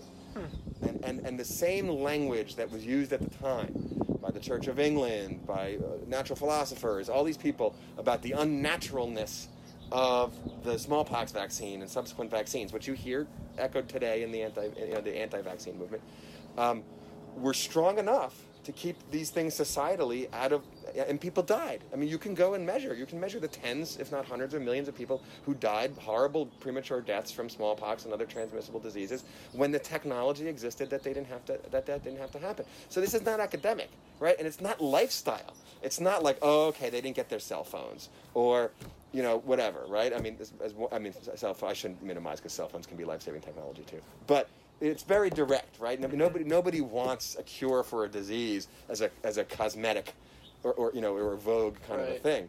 Food's a little tough because food has a artistic and um, cultural transmission element to it as well. But I do think that that the vaccine debate, the early vaccine debate that started in the time of Jenner and proceeded all the way to World War II and you know, and now has its own new incarnation. I think that that is the, the, the best historical analogy for um, a bad way to look at technological debate around agriculture. And there's nothing special about the late 1700s, right? I mean, there was, the, the, you know, the, the tech, you know, there, there was no agricultural revolution in the late 1700s. There was also no chemical revolution. You know, that all kind of came later. So that, you know, the vaccine technology itself a little bit predates the Industrial Revolution and a bunch of other things. So it was, you know, a true scientific discovery, and um, I think it's very it's very instructive. It's very important for us to look at events like that and and and you know, like you talked about earlier, you know, really think deep and hard about how do we value things? Do we value Mm-hmm. things based on the needs of today, based on the needs of, of the past, the norms of the past, the norms of today?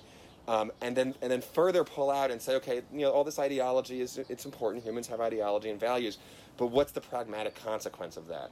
And and I think that's where we fall down a lot on the agriculture debate.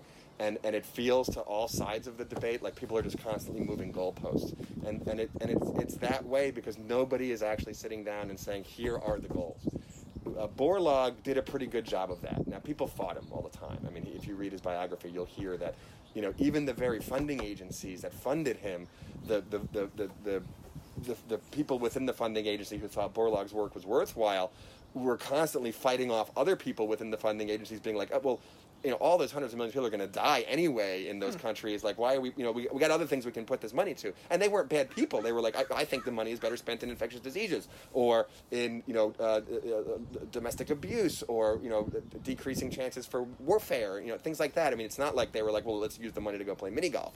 Um, it's, you know, they, they were reasonable, but it was hard. It was it was very hard for, for Borlaug and others to convince people that, and even with success, then people said so. It worked in Mexico, and they said, well, nobody will accept these technologies in India because they might have to accept a slightly different color of, you know, their of naan or you know their bread. And they said they won't do that. They only will use this kind. And and, and Borlaug said, if they're hungry, I think that they will. Right. And and he and you know th- there was a great scientist in India named named Swaminathan, Dr. Swaminathan, who's still alive, um, and um, uh, he won the first ever World Food Prize for his work. And he he agreed with Borlaug, and he said, no, our farmers deserve a chance, at least at least the option about whether or not they want to take on a little bit of technology and change a little bit. And if it's really life and death, they might be willing. And of course, that was that was overwhelmingly right.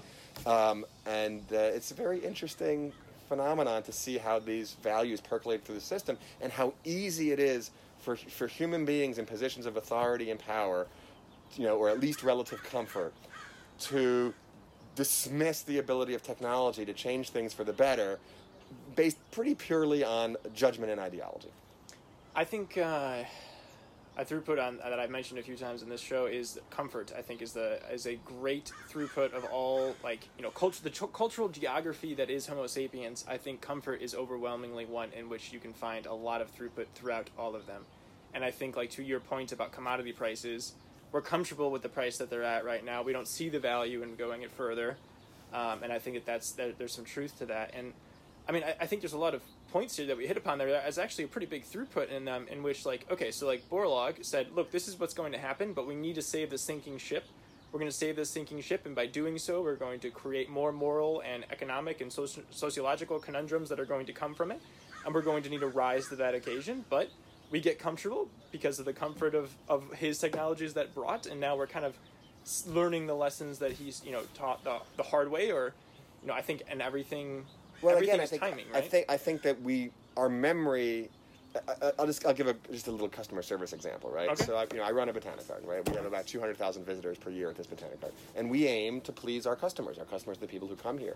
Um, it's a it's a visitor experience, you know. But we, we're a nonprofit that want this visitor experience to also be educational and transformative in the way you talked about seeing flowers and the diversity Mm-hmm. of flowers in Chicago. That- That's that's what we're trying to create that experience in every young kid. We think Mm-hmm. every kid should have the opportunity to have that kind of experience that you had, and I had similar experiences as well.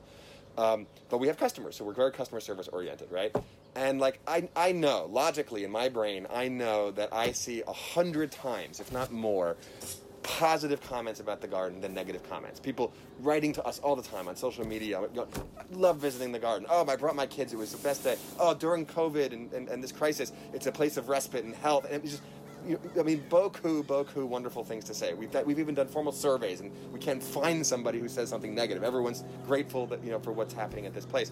But you know, every once in a while, you know, we get a phone call or something that says, "I'm dissatisfied," and I can tell you, I obsess over that. It's, it's almost like the other stuff didn't happen, even though I logically know it's there. Emotionally, I am just fixated on the. Ne- I, I got to fix that, right? That nobody can have a bad experience here. That's you know, I don't, I don't want that, right? And so I think we all do that, right? I think that you know we look back on the history and and and, and Borlaug and that whole period of Green Revolution, and we we and yes, there are all of these things that we we're dealing with now that were spurred by that that are that are bad. But if we looked really soberly and you looked at all of the technological innovation that happened and what it enabled and what we still use today, you know, how we, we spray very, very little fungicide in the United States, in the world, actually, quite frankly, because, you know, we are really good at breeding for, for, for, for fungal resistance now right, which is a completely benign. There's no, there's no environmental impact to, to solving that as a breeding problem instead of solving it as a chemical, you know, input problem. And there's a million examples that are like that, and you could enumerate them all, and you could and you could, you know, probably say, you know what, you know. And, and again, very heavy in the pro column is a billion, at least a billion people just in the years between 1950 and 1970 were saved from starvation because of these technologies. So, you know, you know, it's it's just it's just really incorrect to think of this as only negative stuff. Can, Like like okay, we we we uh, we we put on the band aid, but then we never took off the band aid and did physical therapy to get us into a healthy state. Right. That's also an incorrect analogy. It's much much more complicated than that. The, we put on the band aid. Parts of the band aid were perfect, and so we mm-hmm. still use them. Other parts were not, and we discarded them and moved on. And other parts we did stick with for various mm-hmm. reasons, um, and we and we still need to deal with them. And and um, you know, but for some reason we want to make a morality play out of the whole thing. And and I've you know, it's it's I think at least in the realm of technology adoption, the morality play is a very highly destructive force.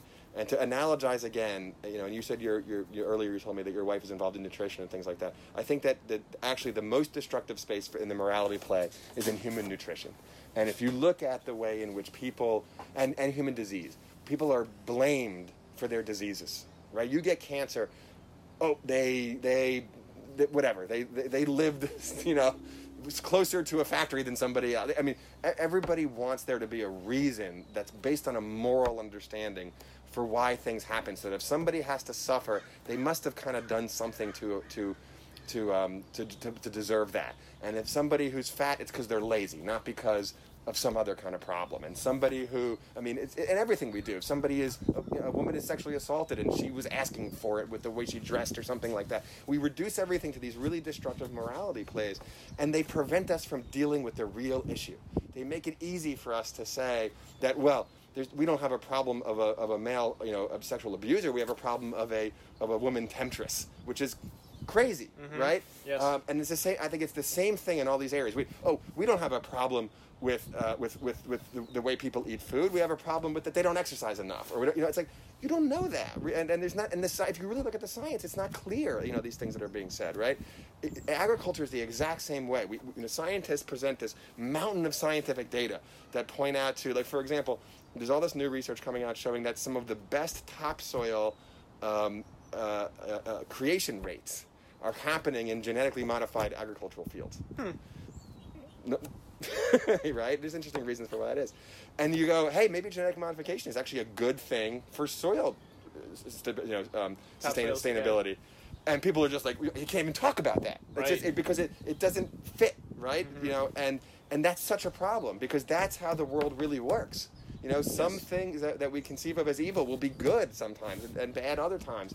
And, and we're just, we're, we're constantly, in our desire to moralize all this stuff, pulling ourselves away from possible pragmatic solutions that that you know that, that, that might work out really well. And just to kind of what you know what you know both sides in this whole thing, but it's still true, right? I'm, I'm, I do not want to I don't want it to come off like I'm anti-moral structure. I said I, we started this conversation by talking about how science itself is a shallow mm-hmm. epistemology. It does not provide moral understanding. So I think that the, where the balance is is that people need to agree on what's this higher level moral thing, right? Like, like I think most people agree, no matter other stuff, that we should preserve nature in some way, shape, or form, in a pretty significant way, shape, or form. I, you know, I love the E.O. Wilson idea of a half Earth. Mm-hmm. Um, and, and his idea is sort of a recycled version of Carl Woese's idea. This was more, he was about a third Earth, you know, for nature. um, and, you know, Carl, Carl Woese was a you know, one of the great great microbiologists of our time, and um, or he's dead now, but of the previous generation. And you know, Wilson, same thing, amazing biologist, and he's you know, let's just preserve half the Earth, you know, you know, just let's preserve it. These things are great, and I think most people would be like, "That's a great idea," because of the value. It's about you know preserving these things that we can all enjoy, and the, the lungs and the heart and the planet and all that kind of stuff. And then it gets hard because how do you do that, right? Because that, that, that we're not doing that right now And so we, you know, if you, if every conversation that you're going to have that's going to be tough, because some mine is going to have to close, and people have a livelihood there, and they've built a culture around that place, and if you, you know, if we've decided that this is going to be one of the sanctuaries where we preserve nature, people are going to lose something you know, instead of fighting them and being like, you know, you're immoral for still being in the mining business, which most of those people probably had no choice mm-hmm. in what they're in, you, you instead re- reaffirmed the shared commitment to values and said, remember, we all decided we have to, we want to do this. We agree we want to do this. And wow, we're going to have to ask some people to do some really, really hard things. And now you come from a position of empathy. Okay, you who are going to be negatively impacted by this change that we think is required what can we do to soften that blow? What can we do to preserve your dignity, your way of living, your, you know, your culture, you know, whether that's an indigenous group or a, you know, or, or, or a guild of professionals or whatever it is, um, you know, because these th- because things have to change. You know, how do we how do we frame them so that we're not cutting off pragmatic, you know, opportunities to fix it, and we're leading with empathy, right? I mean, th- and, and I think you know we haven't learned how to do this yet. You know, we talked earlier in our conversation as well about, you know, all of this is all of what we're struggling with in society is a, is a struggle with how to communicate in this complex world. And and um, I think that that you know is one of the great great great challenges. We've learned a lot. Um, you know, there's a lot of literature on uh, on, uh, mainly from the fishing literature, shared, you know, if, you know, that kind of stuff. You know, uh, fishing rights. You know, that's been a big deal, and the EU has been very active in that area, where when they've created fishing quotas, and you know, Spanish communities in particular, you know, where a lot of you know fishing vessels leave from, have been negatively impacted. They've you know created opportunities to you know re- retrain, and you know, you know, it's they, you know they've sort of acknowledged that they're taking away livelihoods, and that that has to be dealt with. Now, it hasn't always worked well. You know, I mean, it, people don't want you know in, this, in the same way that in you know think about all the, you know, the England in the 1970s and 80s and you know the prices of of, um, of, of, of uh, you know when all the coal mining and milling mm-hmm. and whatnot were leaving England and that whole working class was getting hollowed out. You know that was a horrible, horrible thing. You know that, that led to all kinds of horrible social strife, um, and it pushed some people far to the left and some people far to the right. You know. Um, and we're seeing in the Appalachia now, even. We're seeing in Appalachia now, and so how you know how do we do, deal with that? And it, it bothers me that, that sometimes you come across environmentalists who are very quick to say, well, you know, who, who, are very quick to want to control reproductive rights. You know, oh, people shouldn't be allowed to have children anymore. There's just too many of us. And it's like, that's true. There are a lot of us and it causes problems. But let's think pretty d- deeply about the idea of I mean, do you still want to live in a democracy? Because cutting off reproductive rights and, and, and decision making, that's a big deal. Mm-hmm. Um, and, and I, I don't know how you could morally justify that even under an environmental you know catastrophe framework right? And uh, and we're quick to do that. Oh well you know it's kind of like oh those those Appalachian coal miners are getting what they deserve for being Appalachian coal miners.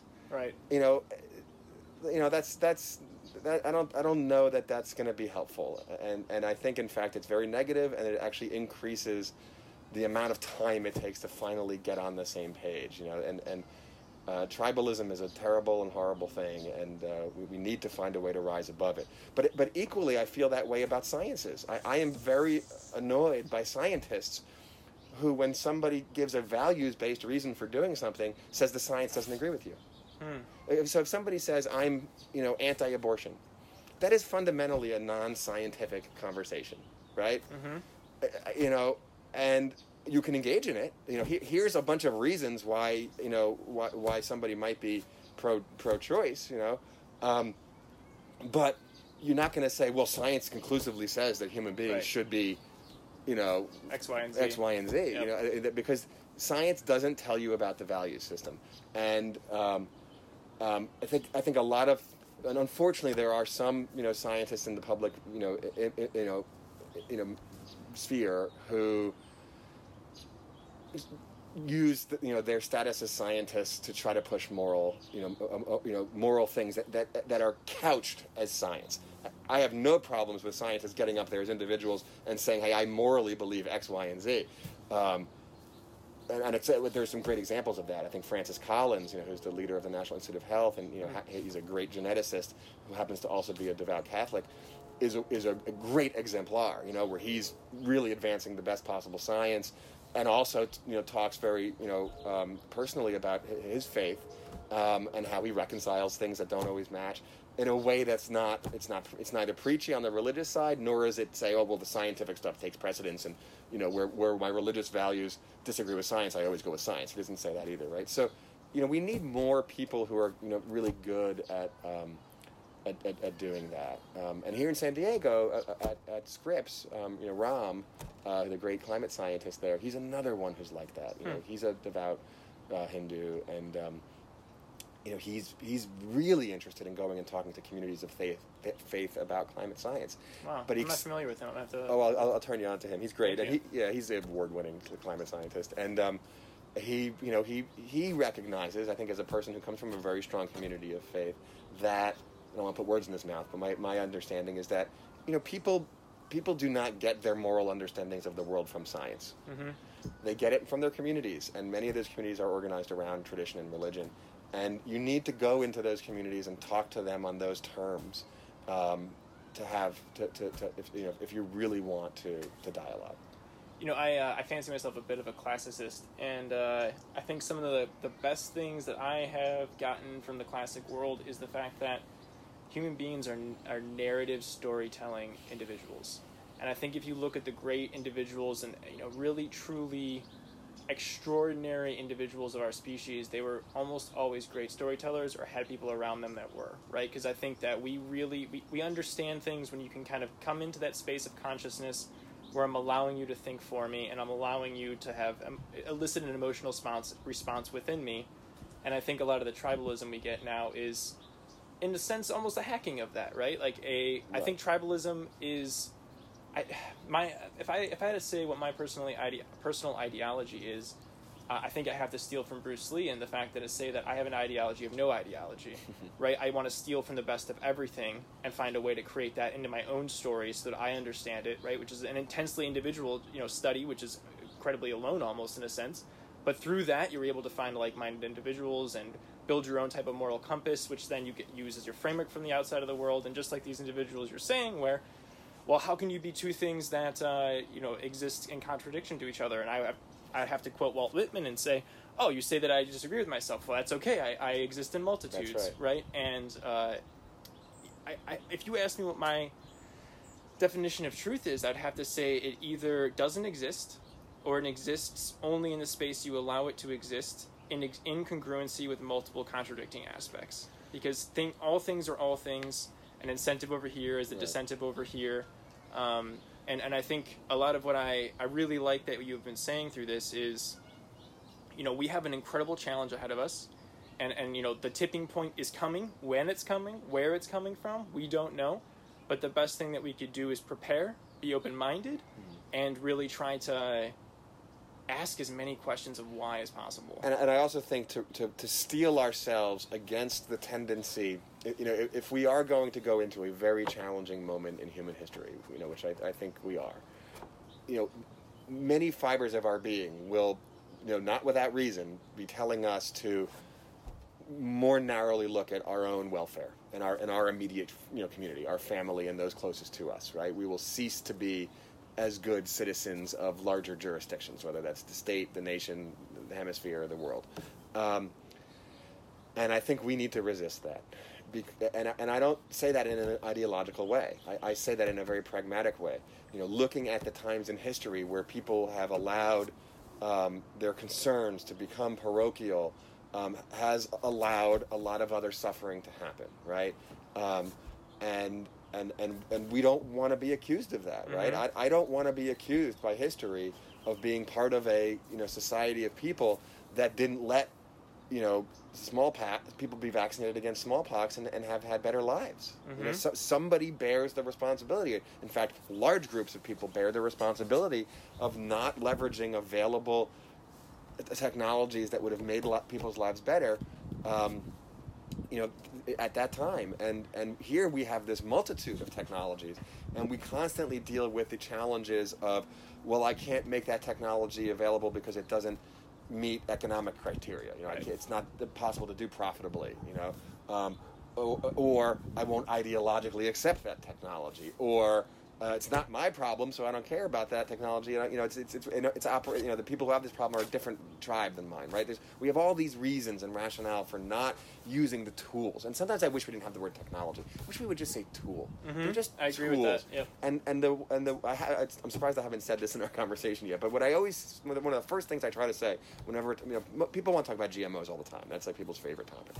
And um, you know, first of all, I always say I'm not pro or anti GMO. Uh, it's a tool, and, and it may or may not be the right tool depending on the, you know what you're trying to do.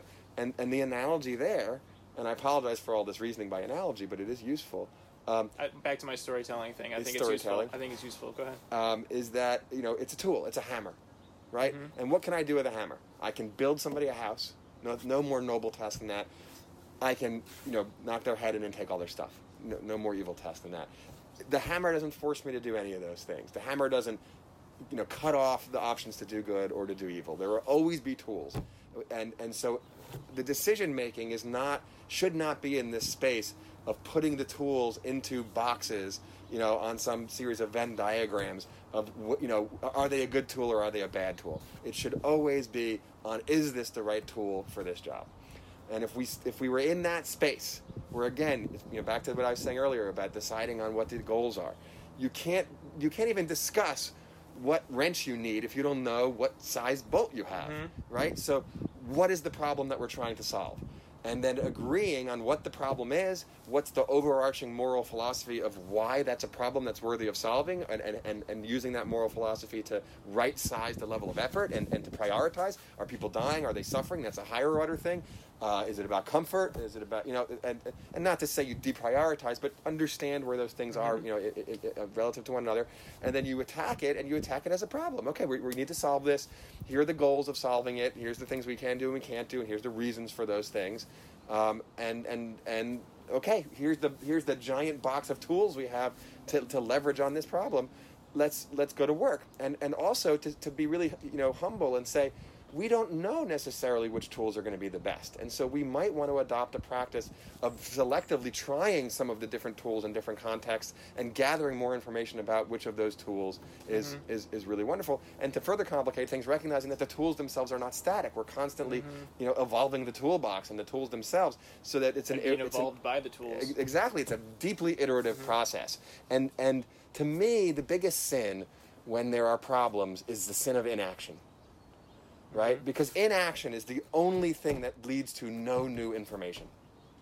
So I would almost always rather make an honest, well-intentioned mistake and a false step going in one direction, and be open enough and realize that was the wrong thing to do, right? And then I can change. But if I paralyze myself with inaction, I, I can't decide what to do, then then it's worse. It's it's it, you know you, you once the when you, when inertia is lost, it's hard to regain. But inertia in one in the wrong direction can much more easily be turned into the right direction. And so the the, the habit that we have of, of confronting complexity and coming to a standstill, coming coming to the crossroads and stopping rather than trying. And I don't mean committing to a direction, but keeping moving. To me, is one of the gross sins because we know that the challenges that we're confronting are so severe and so big that we don't have a whole lot of time to sit around. We know that. And yet, we often choose and we often argue towards ideological responses that are basically just gum up the works and mean we're not going to do anything. Or whatever we will do will be highly diluted and pushed very far off in time. We, we, we like to kick the can. And I, I, I think kicking the can is, the, is really the worst possible thing that can be done. Yeah, I think that's a great place to stop. You know, that the the largest, biggest sin is inaction. I, I couldn't I couldn't agree with that more. I mean, I think the the conundrums. I obviously take a, a bit of a pension in the just for my work in the technological space, and what I mean by that is like raw communications tech and like physical computing, and now this phys- physical biological divide that we're getting that's starting to get a little bit more muddy. Um, you know, uh, uh, being in somebody that's in emerging technologies, that's a lot of what I work on. But Mhm. I think in that space and in all spaces is, you know, I, I really agree with that. We are we're facing something big by our own d- invention and from things that have come before us, and the only thing we can do is just try to iterate and try to get better at it. There's really no choice. I mean, you know, it's, it's funny how we talk about, you know, the fact that we have to respond to unintended consequences of the past as sort of a negative thing. I don't know that there's another option. There isn't. There's never been. There's never been, so I'm not sure why that's. It's sort of a completely inadmissible point. I mean, what is, I mean, if, if you feel that way, it means you really think that there's at some moment going to be some sort of divine intervention that fixes things, mm-hmm. or you believe that society really is working towards some sort of a stable, non-dynamic place. Mm-hmm. You know, that we can return to Eden in this mm-hmm. in this you know kind of very boring, you know, static Right. way. Or, or a complete nihilistic perspective. R- well, that nihil- nihilism has no place in any conversation. Yeah, I know, but it's abound today, right? It's, There was only one. Well, I think that misanthropy is okay. Okay. You know, like, I, I, I think that you know, um, and I and I say that almost entirely because of how much respect I have for um, for Mark Twain. oh, I love Mark Twain. Um, and, yes. and I think that you know the it- you know he, he he he channeled his you know and he really was a misanthrope. yeah, definitely. But he channeled it into biting sarcastic humor Yep. and a, and a critique of society in a way that w- that that was you know ultimately helpful. Well, uh, thank you very much for talking. I appreciate it. And uh, we didn't get to many of my questions, but hopefully we'll be able to talk again soon. Uh, this was wonderful. Thank you again for your time. likewise. and Thank you. yeah, this is a wonderful setting.